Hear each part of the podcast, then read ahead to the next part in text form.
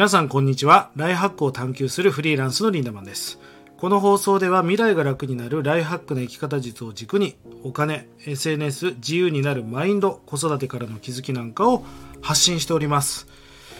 えー今日のテーマは2023年は〇〇をやれということについてお届けしていきたいんですが、まずは皆さん、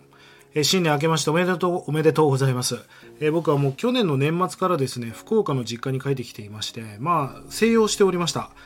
あのー今年からですね、まあ、この YouTube とラジオをどうやっていこうかなって、まあ、年末考えていたんですが、あのー毎日配信をやめてですね、不定期配信に変えます。あの聞く方も配信する方もだれちゃったらこういうのって面白くないんでもう本当に伝えたいことがあるタイミングで皆さんに伝えた方がいいなということで、まあ、これって思った時にだからもう朝とか夜とか決めずにねあの皆さんもあのぜひ通知設定をしていただいて、え皆さんのタイミングで聞いていただきたいなと思うんですであのまあカチッとねしたコンテンツを配信するよりもやっぱ僕あのこの本当の未来を変える情報っていうのはなんか雑談の中にしかないと思うんですよ。例えば今もねこうやって俺が今考えながら喋ってるじゃないですか。このあリンダマン考えてんなっていうここもすごく重要なことだったりするわけですよ。でもやっぱりこう YouTube とかにしちゃうとジェットカットって言っていらないところを全部ブレスとか息継ぎも全部切っちゃうんで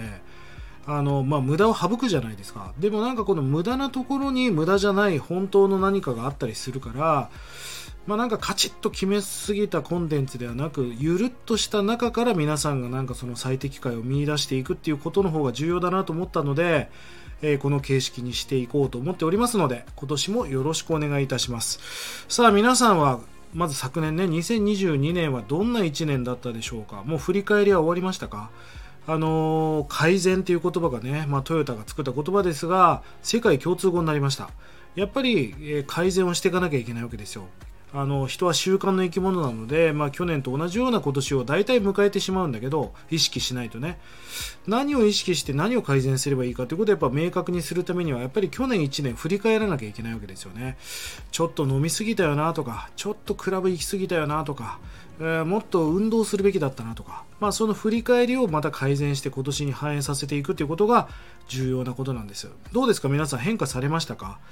まあ中には何も変わってないっていう人もいるかもしれないし何も変わってなかった人の方が多いのかもしれませんよね、えーそんな中2023年今年は皆さんどんな1年にしていくか決められましたでしょうか、まあ、僕はあの推奨しているのはね毎年10個の目標を掲げた方がいいという話をしておりますが皆さん掲げられてましたでしょうか、えー昨年末にインスタライブでやったあのライブ配信がすごい回りまして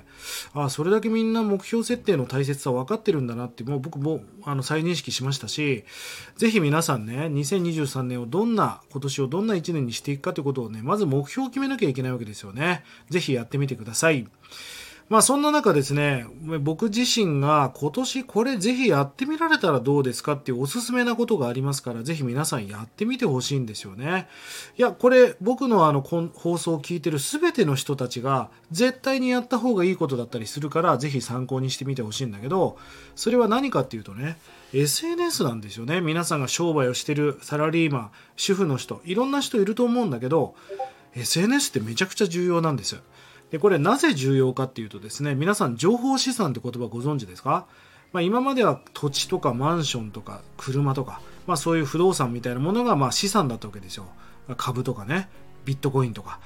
まあ、この資産が今情報資産という形に変わってきて、まあ、そういう土地も資産価値としては残るんだけど、まあ、例えば SNS のフォロワーみたいなものも資産としても認識されているってことなんですよね。えー SNS っていうのはソーシャルネットワークサービスの略ですが、まあ、あの6時の隔たりって言葉があってね。あなたの友達の友達のその友達のその友達。6世代先まで行くともう世界中の人とつながれると。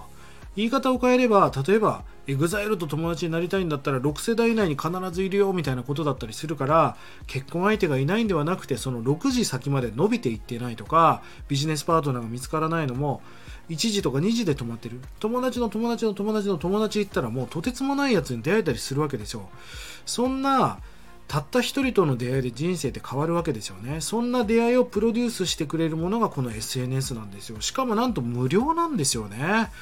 ほんとたった一人との出会いで人生っていうのはバゴンって変わりますからまあそんな出会いとかねご縁みたいなものをプロデュースしてくれるものがこの SNS だったりします。あのー、まあねアメリカだったかな？どっかの大学の論文で1000人のファンがいたら一生飯が食えるみたいな記事が上がったことがありました。2000年ぐらいの時かな。えっ、ー、と、1000人のファンがいれば、フォロワーじゃないですよ。あなたに1000人のファンがいたら、飯が食えるって言ってるんです、一生。そりゃそうですよね。鬼滅のファンは鬼滅のグッズを買い続けるでしょうし、スラムダンクのファンはスラムダンクのグッズを買い続けるわけですから、あなたに、まあ、ファンみたいな人たちが1000人いれば、一生、まあ、まあ、おまんま食うのに困らないわけですよ。まあ、ファンというかですね、違う言葉で言うと、コアファンっていう、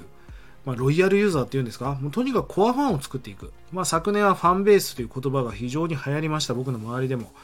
そのファンベースっていう、もうあなたのそのコアファンをどれだけ作っていくか、そんな村みたいなコミュニティをどれだけ形成していくかっていうことがすごく重要なことですよね。まあ、人脈っていうのは英語にするとネットワークですから、たくさんの人々をネットワーキングしていく。そんなね、SNS ってすごく重要なことだと思うんです。まあそんな中ねあの僕はこの SNS は自動販売機だと思ったらいいと思うんですよ。例えば私は今スキルがない売るものがない何も能力がないっていう人もいるかもしれません。だから何をしていいかわからないっていう人もいるかもしれませんがあなたが何者であってもこれから何をしていくにしても人脈って大事じゃないですか。要は街中に空っぽの自動販売機を先に設置しましょうと。売るものないですよ。そこには何も並んでないわけ。だけど自動販売機をもう日本全国に設置が終わってしまえば例えばそこにそこにねポカリスエットを置けばポカリスエットが売れるわけだしオロナミン C を置けばオロナミン C が売れるわけですよね。まあ売るものを先に考えるんではなくまずその人脈ですよね。ネットワーキングしていく。自動販売機を街中に設置してしまえば何だって売れるじゃんってことですよね。だから皆さんが何者であっても何をするにしてもこの人脈っていうのは必要なことだから SNS を頑張ってみたらどうだってことなんです。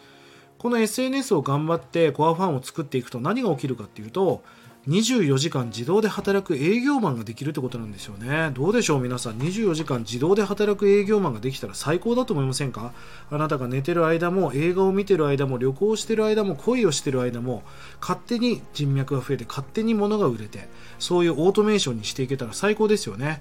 まあ、僕もあの自由に憧れて今活動していますからさらに自由度を上げていくためにはやっぱりお金と時間のバランスが必要なわけですよ。お金と時間というのはトレードオフだから、まあ、バランスが重要じゃないですか。そんなお金と時間のバランスを整えていくためにはやっぱりなんか仕組み化していく自動化していくスキーム化していくということは重要なことですよね。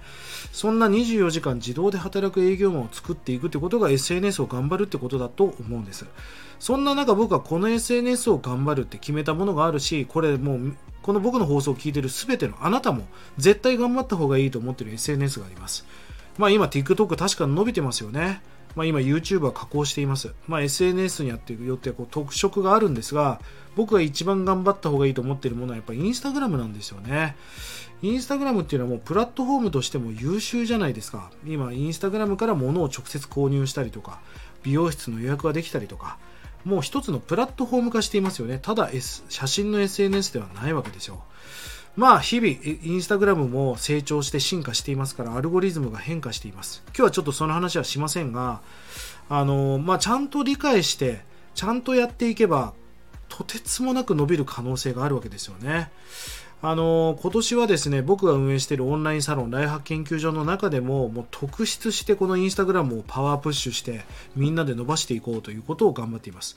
俺も今年はもう数万人さらにフォロワーを増やそうと思っていますし一つのプラットフォームとしてインスタグラムで面白いこといっぱい考えていますからぜひね皆さんも概要欄から辿っていって僕のインスタとフォローしていただいて構いませんしあの気軽にねコメントとか DM 欲しいです。もうそういう SNS ってのはそういうものですから緊張するなんて思わないでください。もう皆さんからの DM とかえコメント本当に嬉しいしそれが励みになりますよね、まあ、今年から毎日更新をインスタグラムをやっていこうということでものすごくパワープッシュしてものすごく力を入れようと思っています、まあ、きっとまた1年後この僕の放送を皆さんが見たり聞いたりしてる中で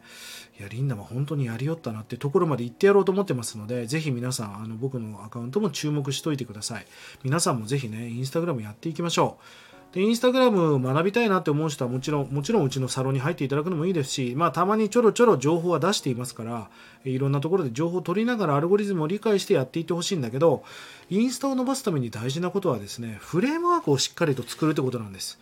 まあ、フレームワークっていうのはまあ骨組みですよねよし今日から頑張って投稿しようなんてやっちゃダメですまずあなたは誰に向かってそのコンテンツを配信してどんなコンテンツを配信してどれぐらいの配信頻度でどれぐらいのキーワードをターゲットにしていくかみたいなことを、まあ、きちんと骨組みを作ってからロケットスタートをしていかなきゃいけないわけですよね。このフレームワークを作るっていうのはすごく難しいことだし、すごい時間かかるわけです。まあ、今僕は SNS のコンサルもやっていますが、ここのフレームワーク作りにものすごい時間とお金をまあ割いているわけですよね。皆さんもこのフレームワークをしっかり作らないとたくさん投稿すればするほどどんどんお客さんが離れていくということがたくさん出てきますからこのフレームワーク作りっていうのをしっかりとやっていってほしいなと思っております。はい。それでは今日の話をまとめていきましょう。今年はインスタグラムを強化すべしということですこれ、あの、ポジショントークでも何でもないですからね。絶対みんな頑張った方がいいですよ。まあ今ちょっとツイッターも乱高下しちゃってるし、まあインスタを今は頑張る時期だな。確かに TikTok も伸びてますよ。まあショートムービーもやった方がいいんだけど、インスタのリールとかもどんどんアルゴリズムが変わってきてしまってるし、やっぱりフィード投稿ってすごく大事だなということを今再確認してる中です。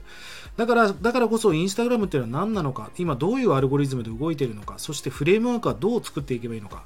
この背骨となる根幹となる部分をしっかりと習得して対策してからバーンとコンテンツ作りを毎日やっていくということが重要なので、ぜひね、まずやっぱり学ぶ、情報を取るということが重要ですよね。